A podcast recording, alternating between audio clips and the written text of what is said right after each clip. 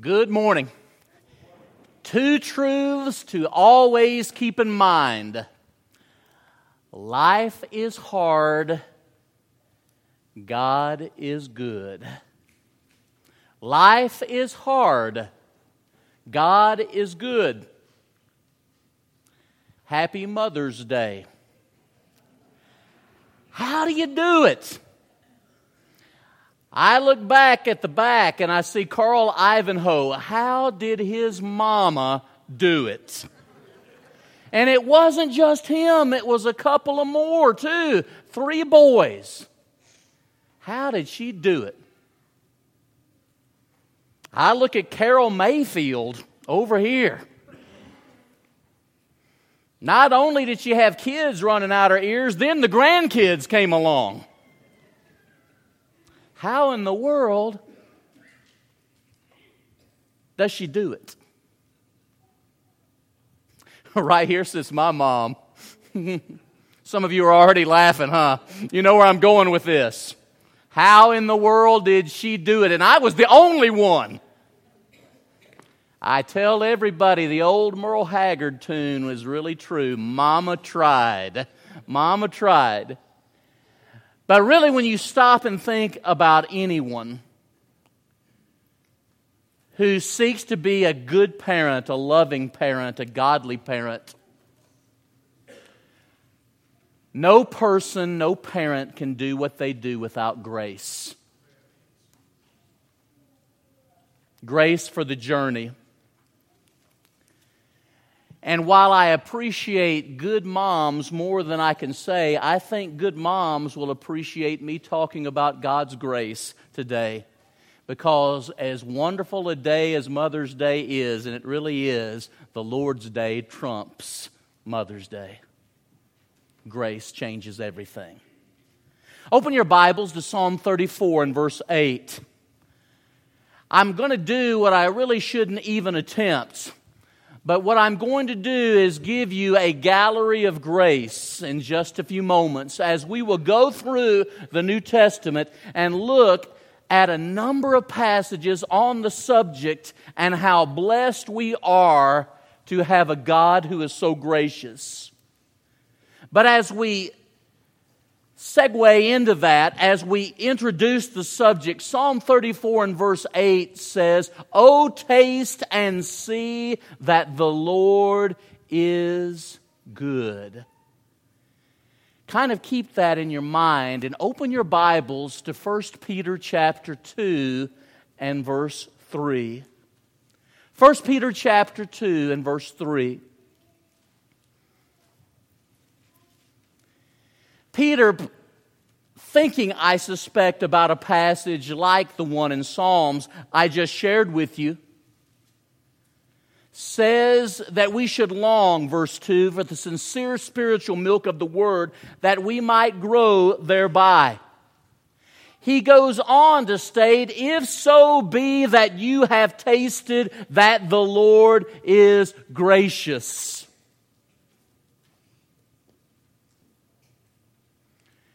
What we're going to do this morning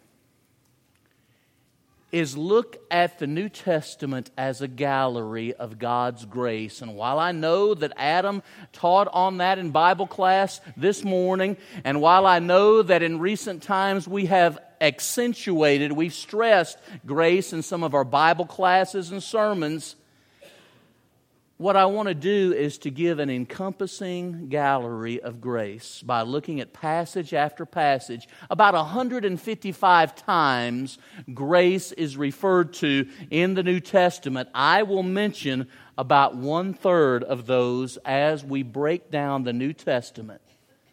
When we think about the 27 books in our New Testament Matthew, Mark, Luke, and John, the Gospel we will look at grace in the gospel accounts.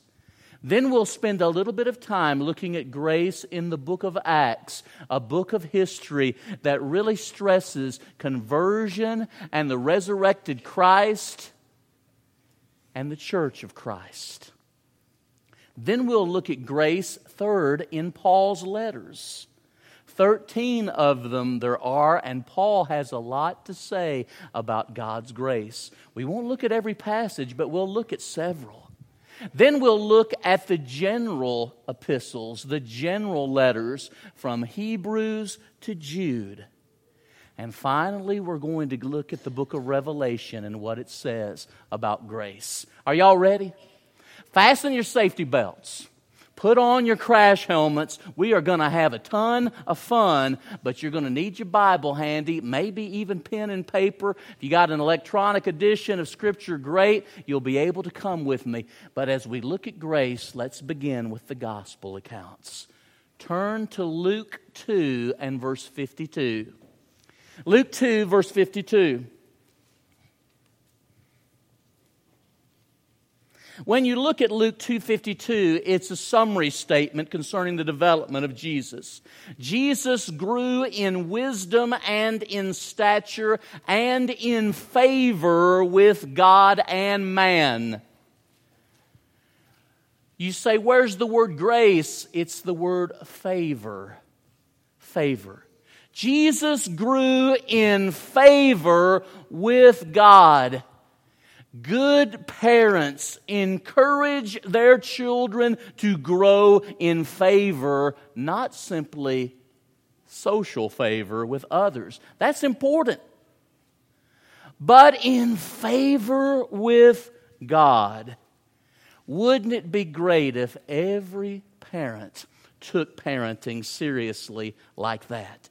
To help our children grow in favor, in God's grace.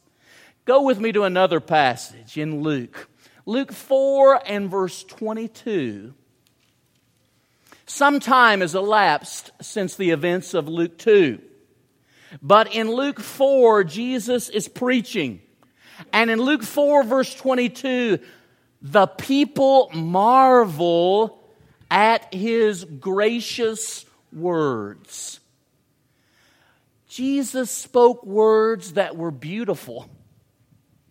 He spoke words of goodwill. He spoke words of kindness.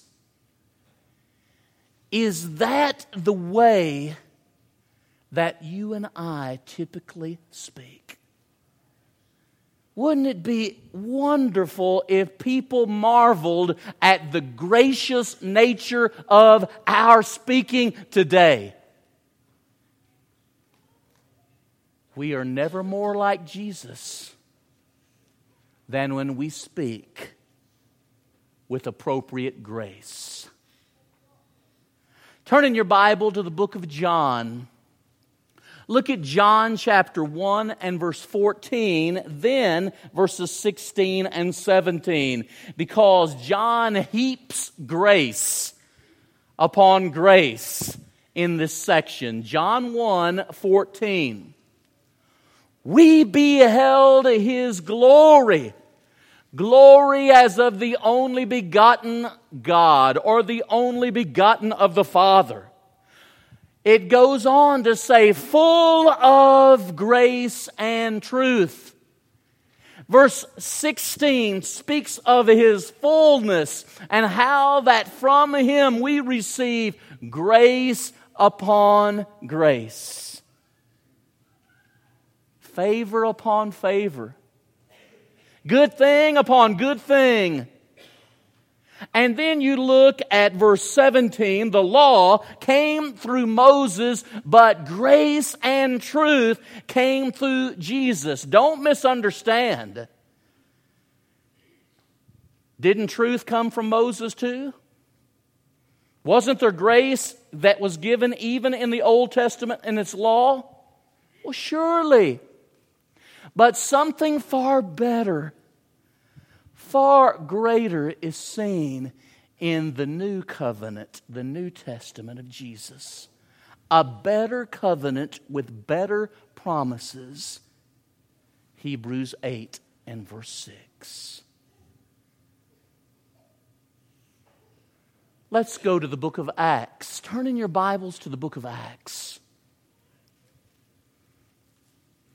Do we think about these tremendous blessings that are ours in the coming of Jesus due to God's grace. Look at Acts 2:47. Acts 2:47. Remember that Acts deals with the early days of the church, how to become a Christian, and with the fact that Jesus has arisen. We serve a resurrected Savior. We sing a lot about God's grace. Grace, grace, God's grace, grace that is greater than all my sins, amazing grace. Oh, the love that drew salvation's plan. Oh, the grace that brought it down to man. You look here at Acts 2:47 and the Bible speaks of God's people, the early church. It says that they praised God and had what? Favor with people. There was something different. There was something special. There was something wonderful about these people who were known as Christians, Acts 11 26. And it's that they cared for God and the things of God, and they were awestruck at His goodness in providing Jesus and salvation. Turn to Acts 4:33, the passage our brother Tannick read just a little bit ago. Acts 4:33. Are we as a congregation known as a, a, a group of people who are so in love with Jesus that so want to show Jesus and talk about Jesus that good people find that praiseworthy in us? Acts 4:33 Great grace was upon the early church. In the New American Standard, from which Tim read, I believe it was abundant grace, or a, a, term like that. Overflowing riches from God was something that could be seen. God's good.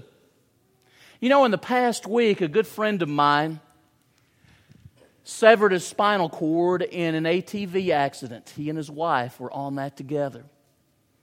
It was in the home of an elder and gospel preacher that Cherie and I had been in their home about six months ago, and we had ridden those very ATVs and just had a great time with them. They're devastated over the injury that a loved one, a friend, had suffered in their home.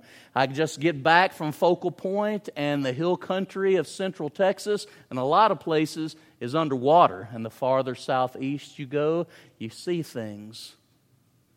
There's so much that's tragic in this world. This world is hard, isn't it? It can be very hard. But we must ever remember that God is good. God is good. I think about Rod and Gay Kyle, think about Brother Solomon, missionaries that we help support, health issues that they're dealing with. Life is hard. God is good. Turn to Acts 11 and verse 23. Barnabas, Mr. Encouragement. If he were alive today, we'd call him Brother Barney. Brother Barney was such an encourager.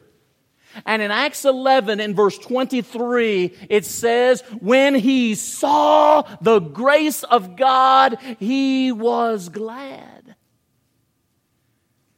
Not only should there be great grace, abundant grace that's evident among God's people because we belong to Him, God's good and gracious, it should be seen. Do you have the ability to see God's grace? That's a pretty marvelous thing.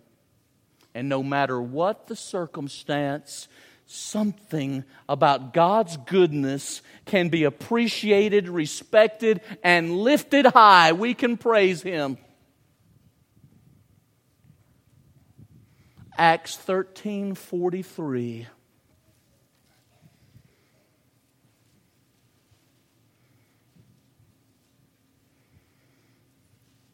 Acts 13 43. They exhort others to continue in the grace of God. If we let terminology really speak, is it possible to fail to continue in the grace of God? I would think so.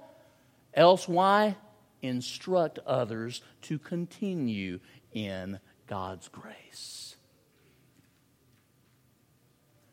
To continue in the grace of God. Life is hard. God is good. God blesses. He provides.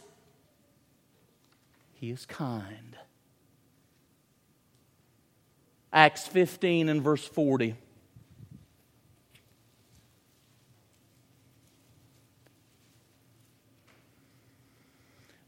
We should commend others to the grace of God. I think we can naturally say sometimes, I just don't know how I'd have made it if it weren't for God's grace. It was a hard time. It was a difficult time. It was a challenging time. Commending the grace of God to others Look at Acts 20 and verse 24, Acts 20 and verse 32, and then we'll move on to Paul's letters. Acts 20 and verse 24 speaks of the gospel of the grace of God. The Bible is a book about God's grace. If you want to learn more about how good God is, especially when life is hard, turn to Scripture and let it really sink in, absorb it, meditate on it. Look at Acts 20 and verse 32. I commend you to God and to the word of His grace. It's a message about grace, and Scripture itself is a product of grace. It's a blessing, a gift given to us because God is good. And it can build us up when we are broken My friend who suffered the spinal column injury may never walk again. Indeed, that seems to be likely. But he does not have to be broken because of God and His grace.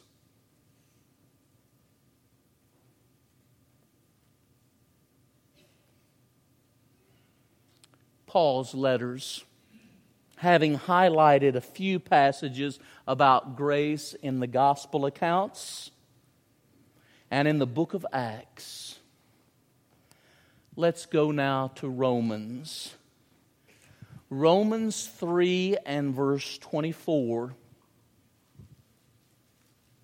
Don't miss this one. Being justified freely or being justified by His grace as a gift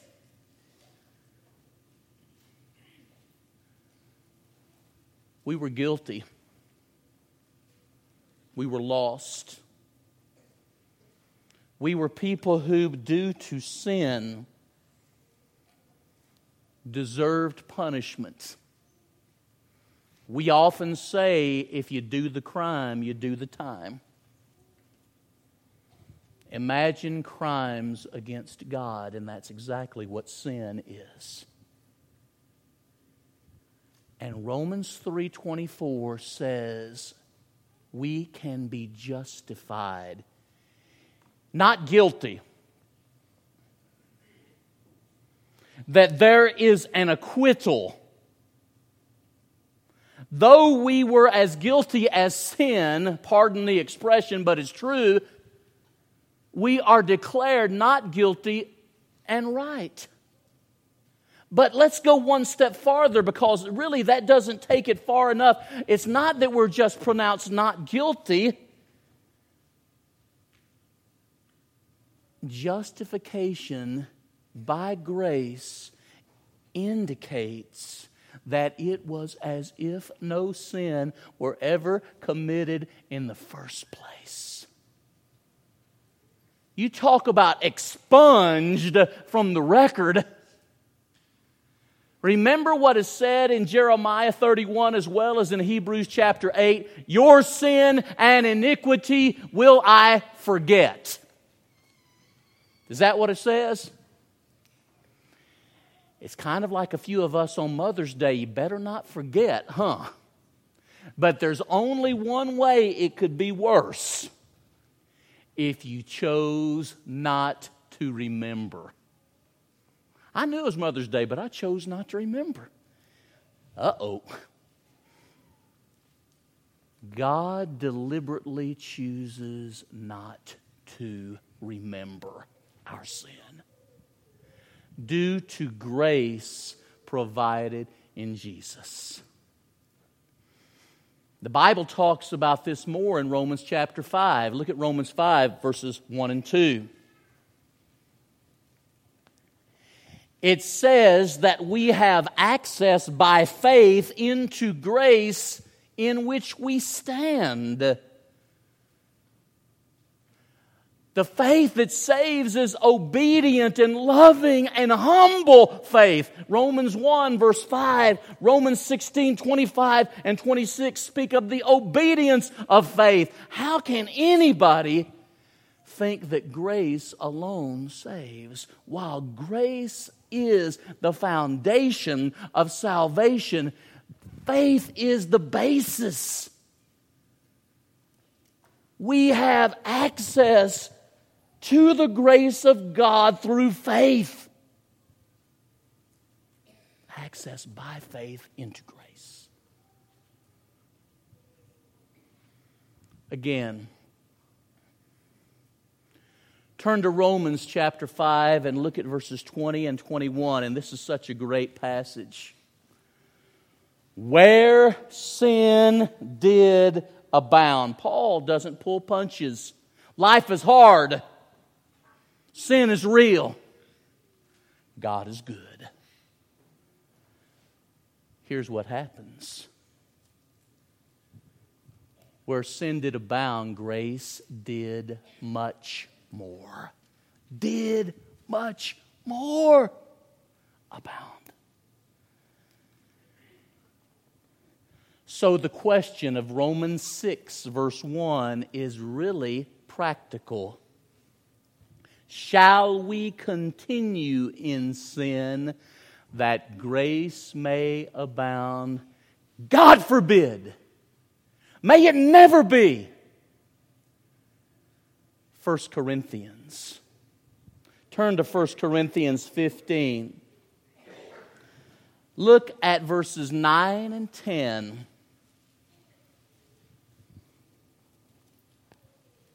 In 1 Corinthians 15 9 and 10, Paul says, and listen, think about it. By the grace of God, I am what I am. Forgiven, a Christian, a servant of the Lord, a child of the King a follower of Christ by grace. That takes care of pride, doesn't it? Second Corinthians.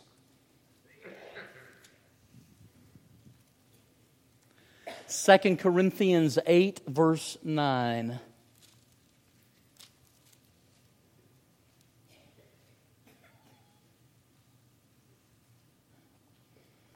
For you yourselves know the grace of our Lord Jesus Christ, that though he was rich, yet he for your sakes became poor, that you through his poverty might become rich. He came down to make sinners clean. He came down to make paupers rich. He came down to make the separated reconciled. Grace. Everything he did in coming, everything he did in speaking and living, and everything he did in dying, he did due to grace. 2 Corinthians 9 8. God is able to make all grace abound to you. Isn't that exactly what he does? Looking around, and we have a lot of guests here today. Family's a gift of grace. Isn't that right? Families can be hard. But there's a lot of good, isn't there? Parents, there's some sorrows, aren't there, along the way? But aren't there great joys and gifts and blessings? And God is extra good because then grandkids come along.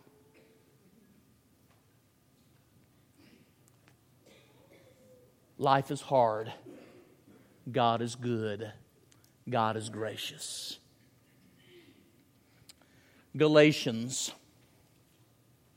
Turn to chapter 2 and verse 21. I do not frustrate the grace of God.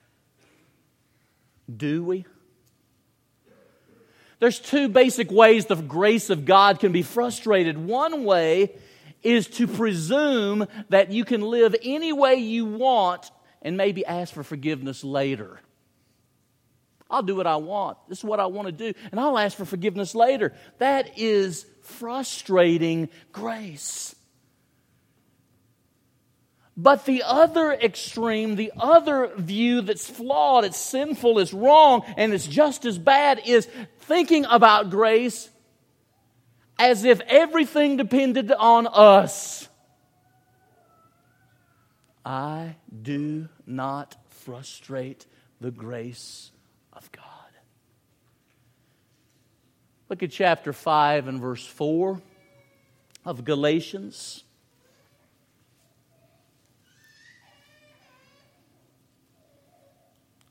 Paul speaks of the possibility of falling from grace. The fact that it's possible doesn't mean it has to occur.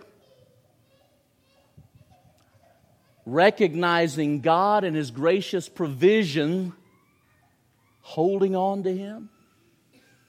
You who would be justified by the law, you are fallen from grace. I'm going to stop here. But I will continue, Lord willing, tonight as we keep looking at a gallery of grace. And the reason why is because life is often hard. But to keep the picture gallery of God's grace in mind can do an awful lot to help us with our outlook and our faith. Don't you agree? how great and awesome God is. As we close, I want to look at a passage I'll look at later, but I want to share it with you tonight, uh, right now in closing. Go to 1 Peter chapter 5 and verse 10. 1 Peter 5 and verse 10.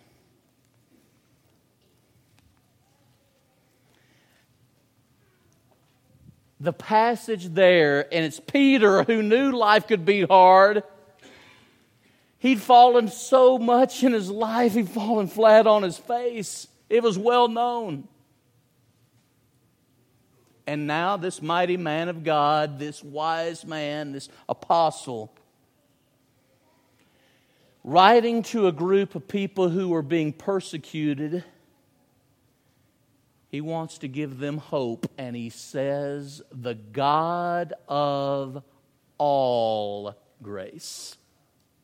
Mark it. Never get the idea that God is anything less than the God of all grace, and He is able, He's able to confirm and establish and restore and strengthen because all grace is found in Him. How do you respond to the God of all grace? We've studied already that it's through faith that loves and seeks to obey and is humble. Have you come to Jesus in humble, loving, obedient faith? Believing he's the Son of God, turning from your sins in repentance, confessing his sweet name before this very assembly. Jesus is the Son of God, and I believe that with all of my heart, and being buried in water for the forgiveness of our sins, and at that very point, being added to the church, the body of Christ. Grace. Wonderful grace of Jesus your view of grace and your application thereof makes all the difference in heaven or hell, but not just heaven or hell, but your outlook in life. Let us stand and sing.